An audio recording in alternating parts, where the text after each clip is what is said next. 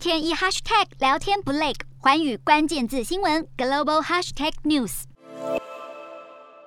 那我们可以从画面中看到，其实黑暗中呢，还是有不断有亮光哦。因为这个整个军事行动恐怕到现在都还没有告一段落。那我们可以知道呢，俄罗斯在二十四号的时候正式对乌克兰展开了军事行动。其实现在呢，双方冲突已传出上百人的死亡。那乌克兰的总统泽伦斯基他就宣布是与俄罗斯断交。那乌克兰的邻国像是摩尔多瓦、立陶宛，则是宣布进入了紧的状态。那整个战争开始以后，其实有不断。的有抗议者上街游行，表达他们对战争的不不满哦。那其实呢，在现场的人也可以从乌克兰首都基辅市中心不断的听到像是空袭警报响起。那就有官员说呢，其实俄罗斯发动了飞弹攻击与炮弹，那各地都有城市遇袭，甚至有外媒记者就目击很多市民是纷纷逃到了地铁站避难。那乌克兰政府呢，他们是表示，俄军是有多支部队由俄国白俄罗。斯越过这个边境公路，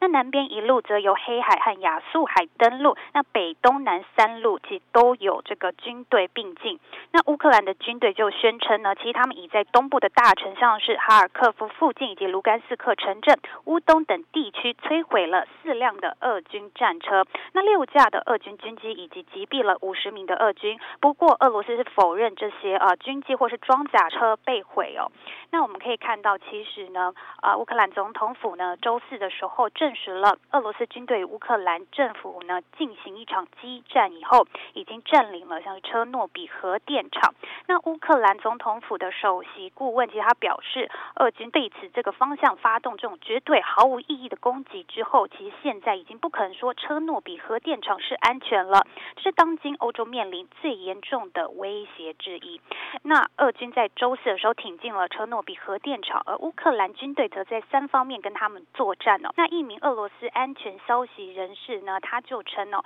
俄罗斯的军队在周四的时候稍早进入了乌克兰，在车诺比的禁区集结。那这名消息人士还指出，俄罗斯希望控制这个车诺比哦，把核子反应炉以向北约发出像是不要进行军事干预的信号。那乌克兰总统泽伦斯基他稍早的时候是表示，是俄军正试图夺取这个车诺比核电厂。那乌克兰政府军呢，正在为此来抵抗，并且甚至是付出生命，防止像是一九八六年的车诺比核灾悲剧重演。那其实呢，现在根据 CNN 的报道，俄军呢与乌军在车诺比激烈交战。那其实呢，核废料储存设施已经被摧毁。目前大家很关心的就是辐射污染是否扩散，但是呢，现在还不知道。那根据 BBC 的报道，其实乌克兰的总统呢，泽伦斯基他是表示了，俄罗斯对乌克兰发动大规模军事攻击的第一天，已经有像是一百三十七名的呃军民丧命了，并且他已签署了总动员令。那根据乌克兰总统府公布的命令，其实乌克兰境内所有的地区义务役和后备人员都将被征召，那效期呢是九十天。那乌克兰国防部长是表示，东部啊顿巴斯仍持续面临俄军的猛烈攻击。那有一名可能是美国的国防呃高官，今天就是匿名指出，俄国部队仍然持续朝乌克兰的首都基辅前进，并且呢，呃，莫斯科政府持续是把部队要送进乌克兰。他还说呢，俄国至今已朝乌克兰呃目标呢发射超过了一百六十枚的飞弹。那根据呢联合国难民事务高级呃专员公署呢表示呢，自从俄国今天早上发动侵略以来，其实乌克兰境内已经有大约十万人是逃离家家园的，并且有数千人踏出国界，就在俄罗斯进犯乌克兰之际。那俄国的国防部今天表示，有一架安托诺夫的运输机经坠毁在俄国南部靠近这个乌克兰的呃弗罗尼斯区，那机组人员是全数的罹难。但是呢，俄国国防部发言人向法新社是有证实坠机的，但是拒绝说明呢是有多少人员呃死亡的。那乌克兰陆军呢，其他表示呢，呃。乌乌乌克兰的军队是使用像是美国研制的呃这个标枪飞弹。那在东北部苏梅州这个克卢霍夫的地区是摧毁了十五辆的俄罗斯提吉尔坦克。另外呢，根据路透引述乌克兰军方的方向，乌军正在和俄军争夺基辅地区机场的控制权，目的呢是阻止对方引进更多的空降部队。那乌克兰总统府顾问像是呃波多里亚克，他就表示呢，两军现在正在呃争夺基辅西北方约三十五公里啊、梅斯托夫机场。因为他们推测，俄军可能会从这个空降部队来开路哦。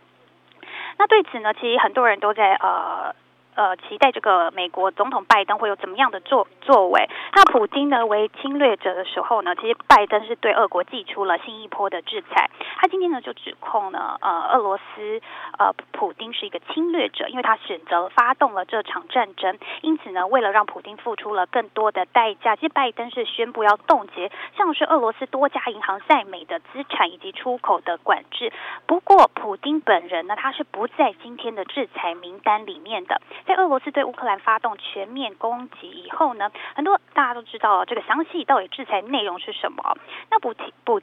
拜登呢今天呢是在白宫发表了这个全国的演说，他首先当然是指控普丁是一个侵略者。那他发动了这场战争，现在呢，普丁和他的国家将要承担后果。那这个制裁的内容包括像是封锁俄罗斯外贸银行在内的多家金融机构、出口管制，并且还封锁多位俄罗斯重要的人士跟他们的家属。呃，拜登是表示他要以最大的限度升高对俄罗斯的长期影响，并将对美国与盟国的影响是要降到最低的。那至今呢，呃。拜登发出的制裁，像是俄罗斯银行，他们总共是持有约一兆美元的资产。那封锁这些银行是切断他们跟美国金融体系的联系。那这也意味着呢，他们其实在美国的所有呃资产都会冻结哦。那拜拜登其实上呃稍早时候出席了像是 G7 七大工业国集团领袖会议。那他指出呢，其实呢现在领袖是完全同意将限制俄罗斯以美元、欧元、英镑、日元进行交易的能力，并且是终止俄取得资金以与这个扩张的能力，同时呢，它也将削弱俄罗斯呢在二十一世纪高科技的呃这个竞争能力。拜登宣布呢是授权向德国的部署更多的美军，其中包括了美国国防部数周以前。已经抵达欧洲待命的太空部队。不过呢，拜登在此还是再次强调，美军没有也不会在乌克兰与俄罗斯发生冲突。他表示呢，派往欧洲的美军不是去乌克兰作战的，而是保保卫这个北大西洋公约组织的盟国，并协助欧洲东部盟国防卫。但是呢，他也向俄罗斯发出警告，不要对美国的企业或是呢这个关键基础设施进行网络攻击，否则美国将对此做出回应。那也有不少媒体质问，就说为何没有将普丁列入今天的制裁名单？但拜登多次回避不答复。他表示，其实这仍然是一个选项，但对于之后是否计划要与普丁来会面，他则表示目前呢是没有这个计划的。那还有问，就说为什么不将俄罗斯踢出像这个环球呃银行金融电信协会支付系统？那拜登是表示呢，制裁俄罗斯银行的效果是更大，但是呢，欧洲的盟友是反对这个举动的。